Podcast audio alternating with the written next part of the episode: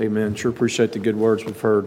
Also appreciate Brother Jim's prayer mentioning our brothers and sisters in the Ukraine. It's constantly on my mind. I'm constantly thinking about that, trying to share some of the emails that I've been getting from people on the ground that are over there. So hope to share some more of that with you next week. But please continue to pray for those dear brothers and sisters over there who are, are having such a difficult time in the face of, of, of war. And never forget that Satan is behind what that man is doing.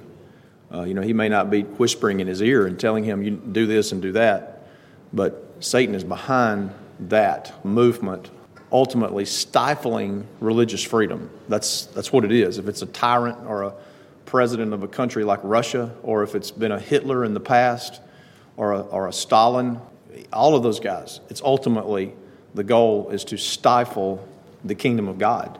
So please continue to pray for them if you would, and appreciate that prayer, Brother Jim. All right, if you would turn in your Bibles, I want to begin this morning in 1 Peter 2. And this is another one of our messages in the Lost Truth series. And I don't I can't tell you why I keep these things keep coming to me. It may go on forever, who knows.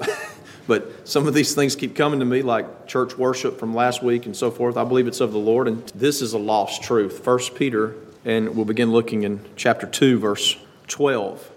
The lost truth of suffering. And when I say suffering, I'm I'm not talking about just any type of suffering. I'm talking about suffering for serving the Lord, which is something that we are just not familiar with. It is a lost truth. I've told you before that the last account of religious persecution in the sense of physical persecution was in America before it was America. Uh, Obadiah Holmes, who was a Baptist minister who was whipped and beaten publicly and was in pain for months, and it affected him for the rest of his life from a health standpoint. But that is the last account of physical persecution in the United States of America. So, I mean, that's been uh, several hundred years ago. We do not understand this lost truth of suffering. And I'm telling you, this is not something that where you set up a situation so you can experience it. That, that's not suffering for serving God, where you you know, like the pawns on a, on a chessboard, that you set this up so it will, you know, bring suffering to you. That's not how this works. There are different types of suffering in the scripture. You can, as Peter puts it, you can suffer for doing foolish things. We want to talk specifically about the lost truth of suffering for serving God. Let's read in 1 Peter 2. We'll begin in verse 12.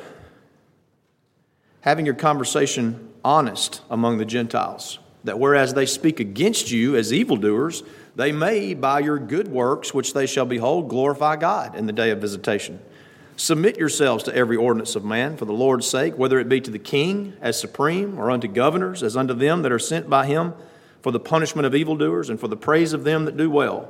For so is the will of God that with well doing you may put to silence the ignorance of foolish men, as free and not using your liberty for a cloak of maliciousness, but as the servants of God. Listen to the language, especially how it relates to government. Honor all men, love the brotherhood, fear God, honor the king. In our circumstance today, it would be honor the president, respect the person who's in that office, regardless of whether it's one you voted for or not. Servants, be subject to your masters with all fear, not only to the good and gentle, but also to the froward, for this is thankworthy.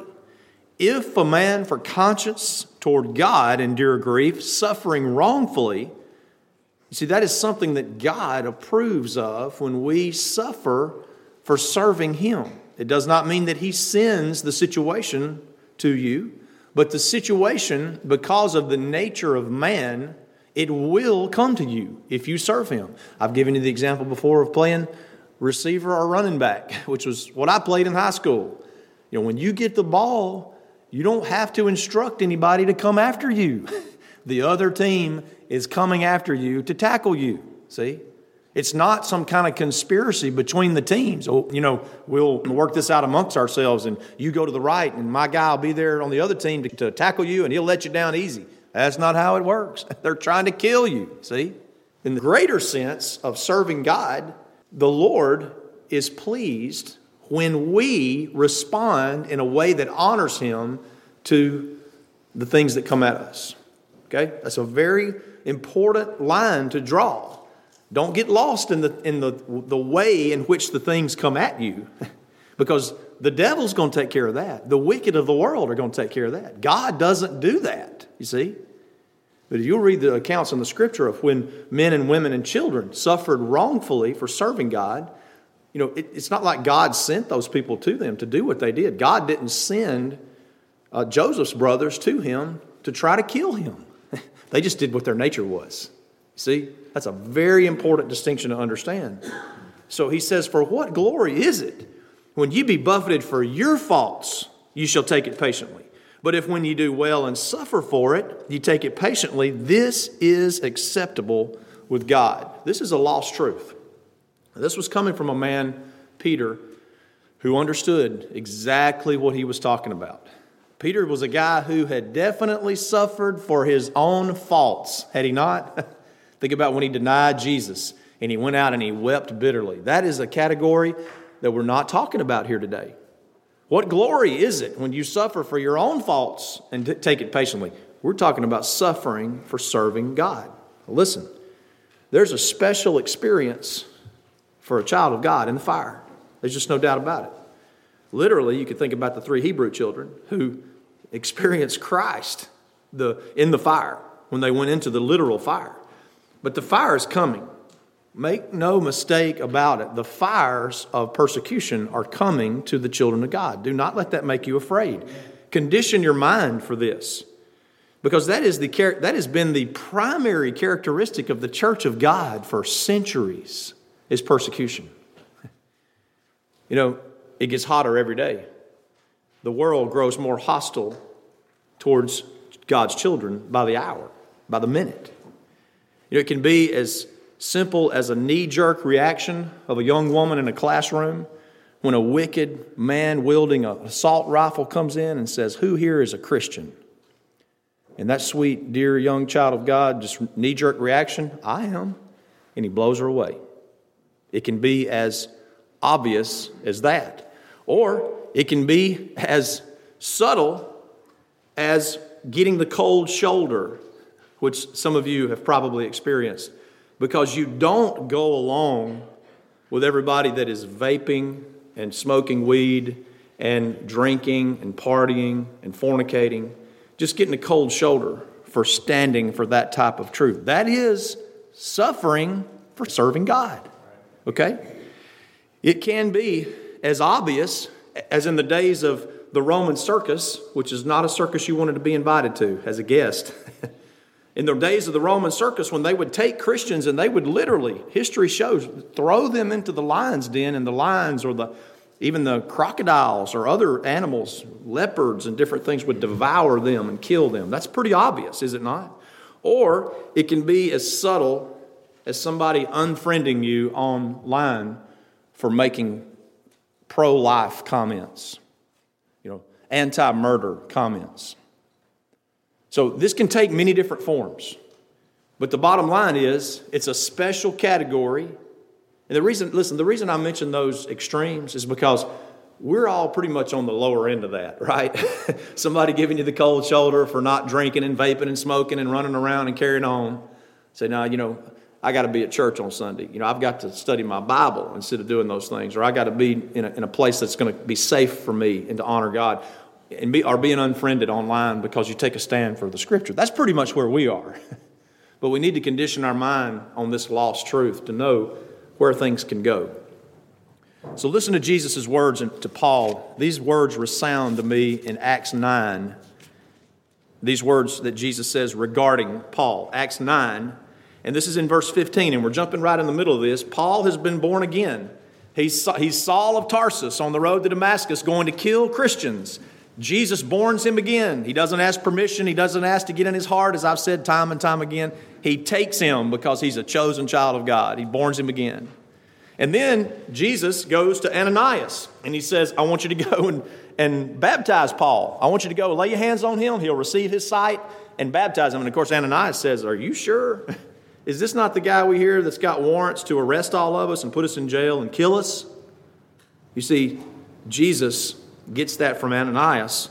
And in response to that, verse 15, Jesus says this Go thy way to Ananias, For he, Paul, is a chosen vessel unto me to bear my name before the Gentiles and kings and the children of Israel. Now, watch the language. For I will show him how great things he must suffer for my name's sake. That's some kind of sales pitch, isn't it? Come follow the Lord, and you'll be rewarded with riches, glory, all these different things of men. like some of the things like prosperity, Brother McNeil was talking to us about. You'll be rewarded with suffering. That's some kind of sales pitch, isn't it? Come follow the Lord and suffer. The Lord says, I will show him how great things he must suffer for my name's sake. Now, that's the key right there. He's not talking about suffering for something terrible or, or foolish that Paul did. He's talking about suffering for serving the Lord, bearing the name of God. And I submit to you, this is more than just what a preacher does. This is not just left for preachers. Now, look at Acts 15, just, uh, excuse me, Acts 5, just a couple pages back over. And this is an example of that. Now, this is Peter. Okay, this is Peter. We're going to get back to Paul in just a minute. But I want you to see the things, some of the things that they suffered. Acts 5 and verse 17. In response to Peter and one of the other apostles preaching the word of God and telling them about Jesus. It says, The high priest rose up, Acts 5 and 17, and all they that were with them, which was the sect of the Sadducees, and were filled with indignation, and laid their hands on the apostles and put them in the common prison.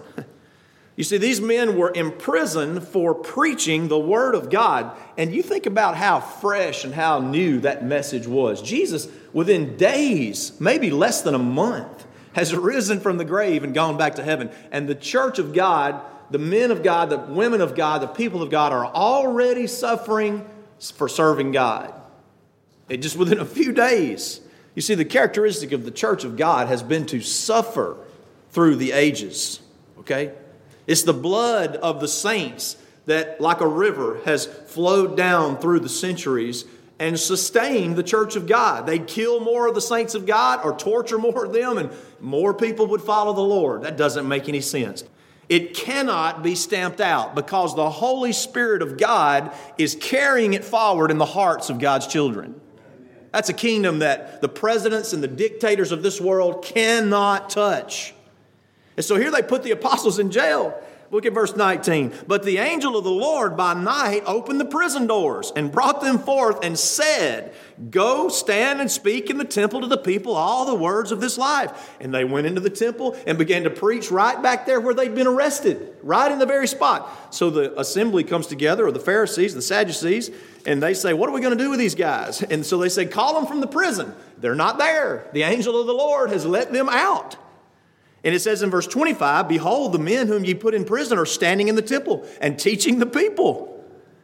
And then went the captain with the officers, verse 26, brought them without violence, for they feared the people, lest they should have been stoned. And when they had brought them, they set them before the council. And the high priest said, Did not we straightly command you that ye should not teach in this name? You know, it's funny, they won't even hardly say the name Jesus. They can't bring themselves to even say his name.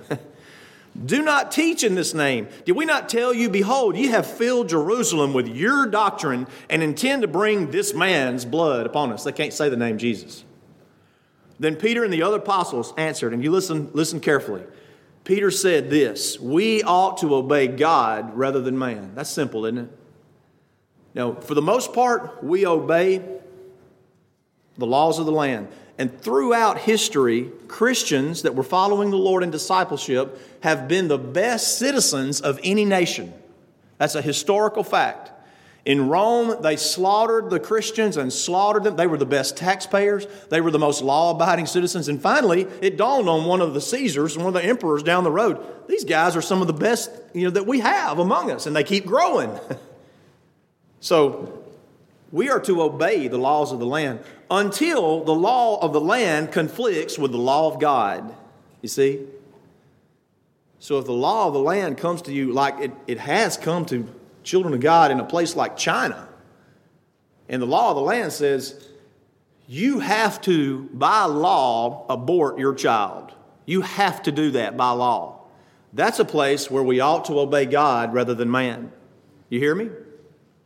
If the law of the land says one day which it will, you cannot speak the name Jesus in the public sector. You know, people are afraid to do it now, okay, because of so called political correctness, which is so funny almost to think about something, anything correct coming from politics. Are you kidding me? See, that is Satan's lie to keep you quiet.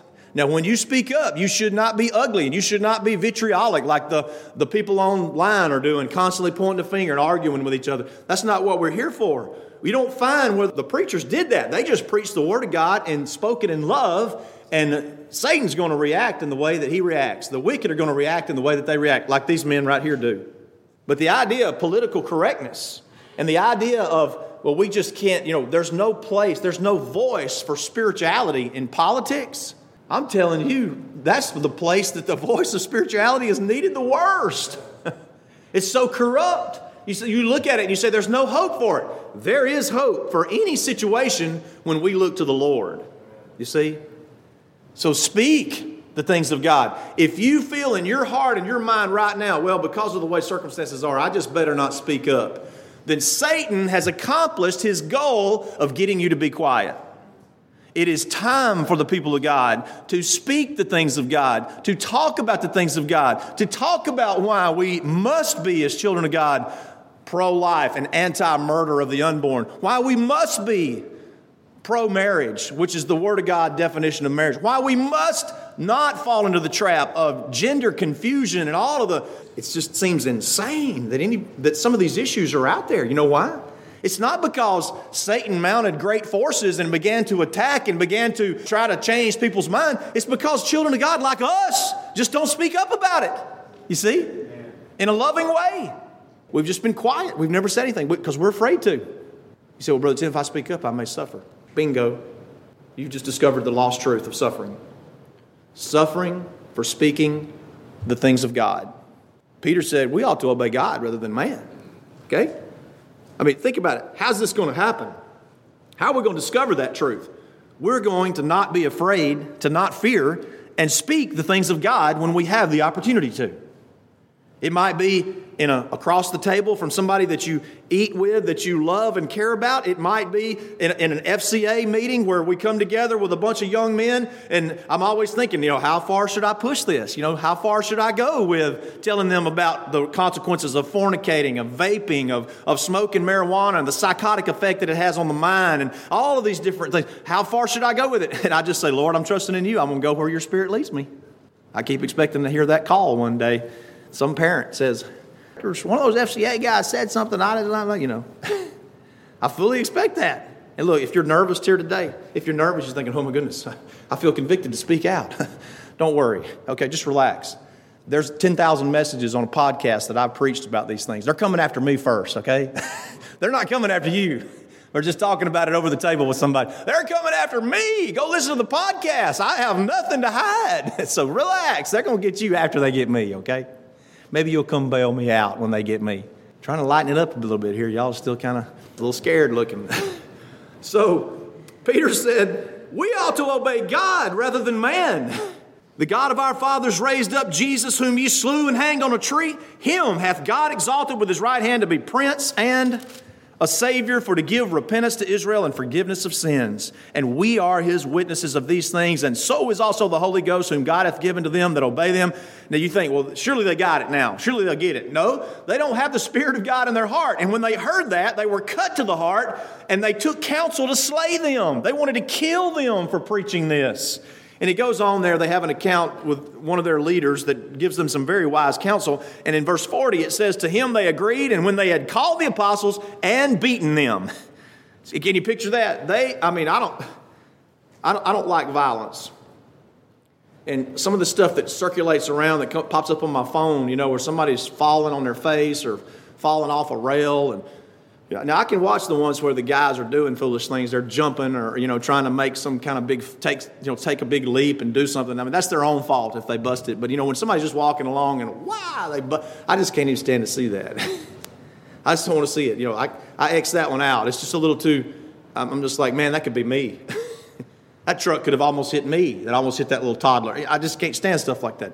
And I think about this. They took sticks or their fists and they just began to wail on these guys. Bow, bow, bow. they started beating them. They're just sitting there being beaten. That's not very pleasant, is it?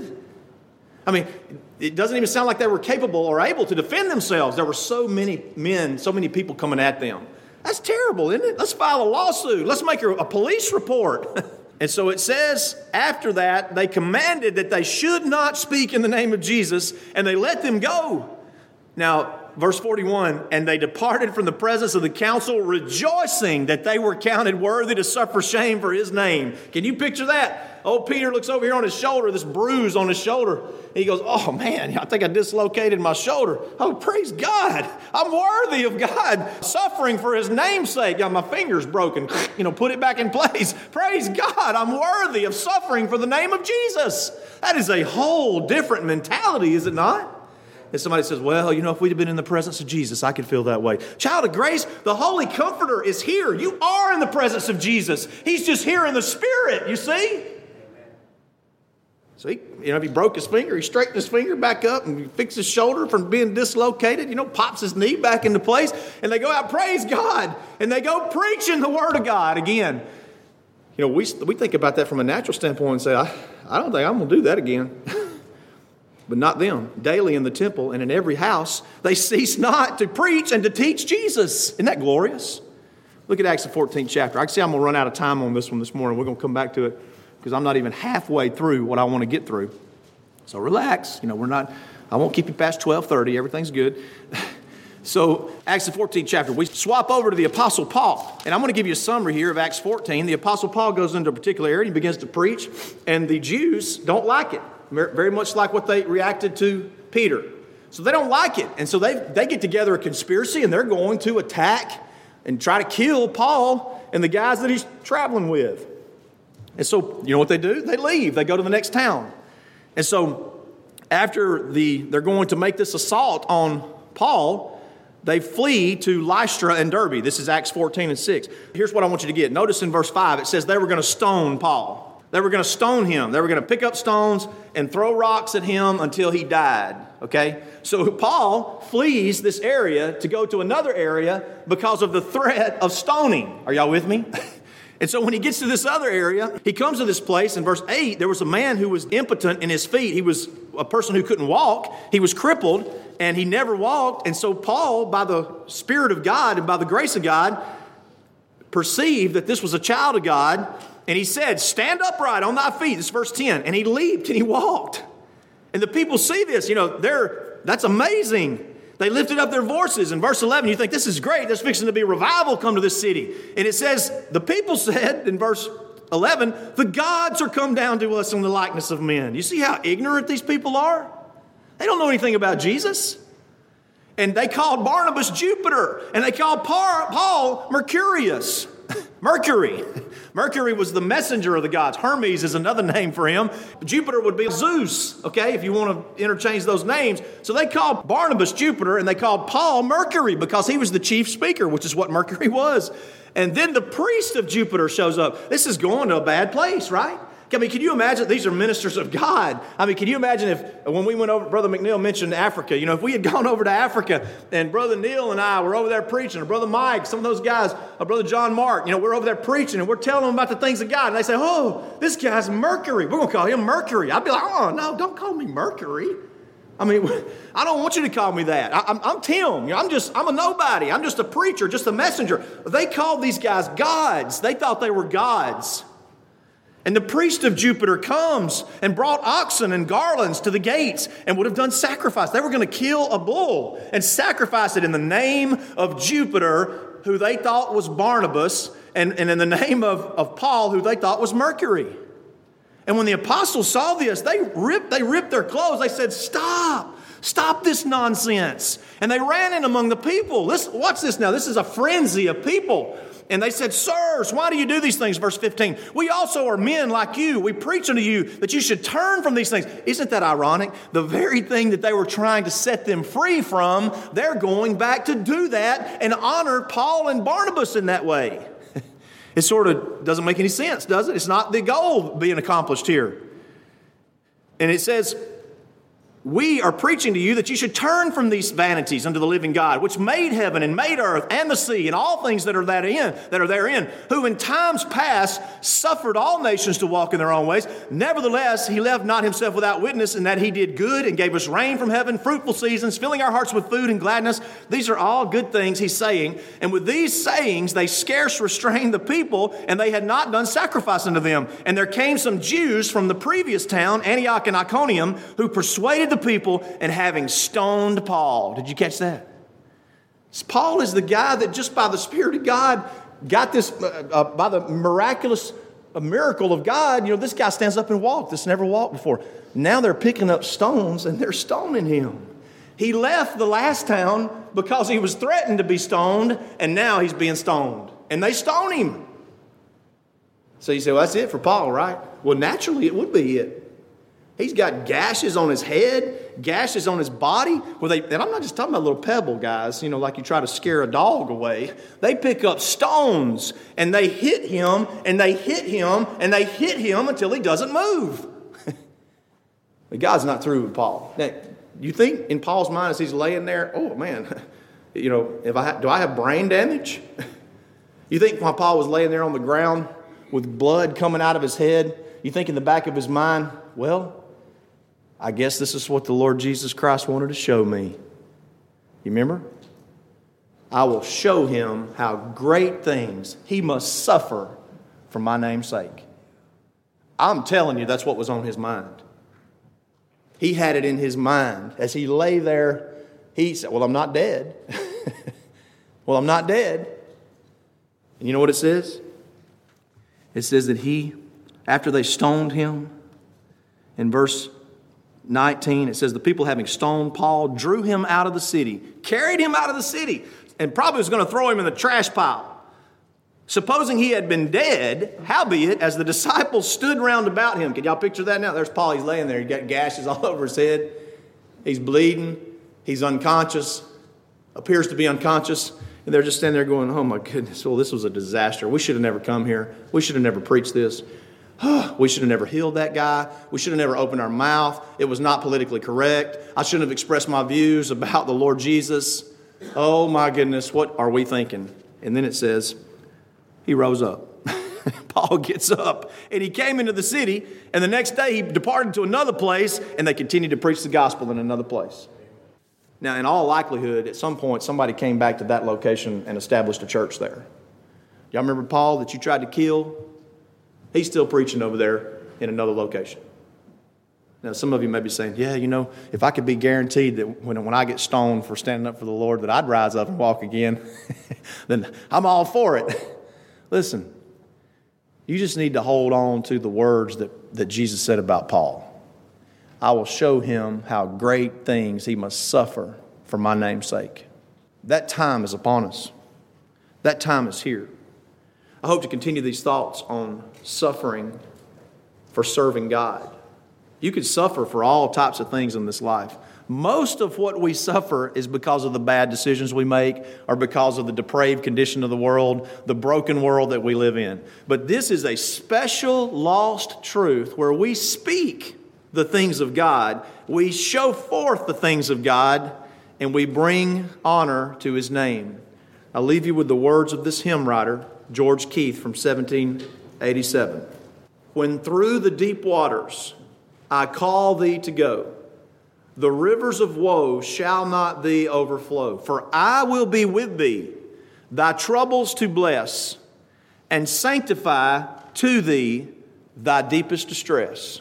What that means is no matter what you face or no matter what comes at you, if you're looking to the Lord and responding in the way that these apostles did to the adversity that comes, that distress and that stuff that you deal with is going to be sanctified to you in a special way, set apart to you in a special way. Let me tell you something. You say, Well, I want to start on that journey of suffering for serving the Lord. I am telling you, there is no better way to start that than to come and be a part of the Primitive Baptist Church.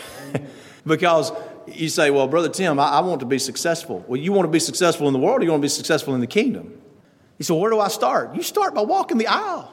and joining the Primitive Baptist Church, the old church, the mother church, and becoming a part of the years and centuries of what the Lord has left here as a witness for Him. It's a witness of suffering.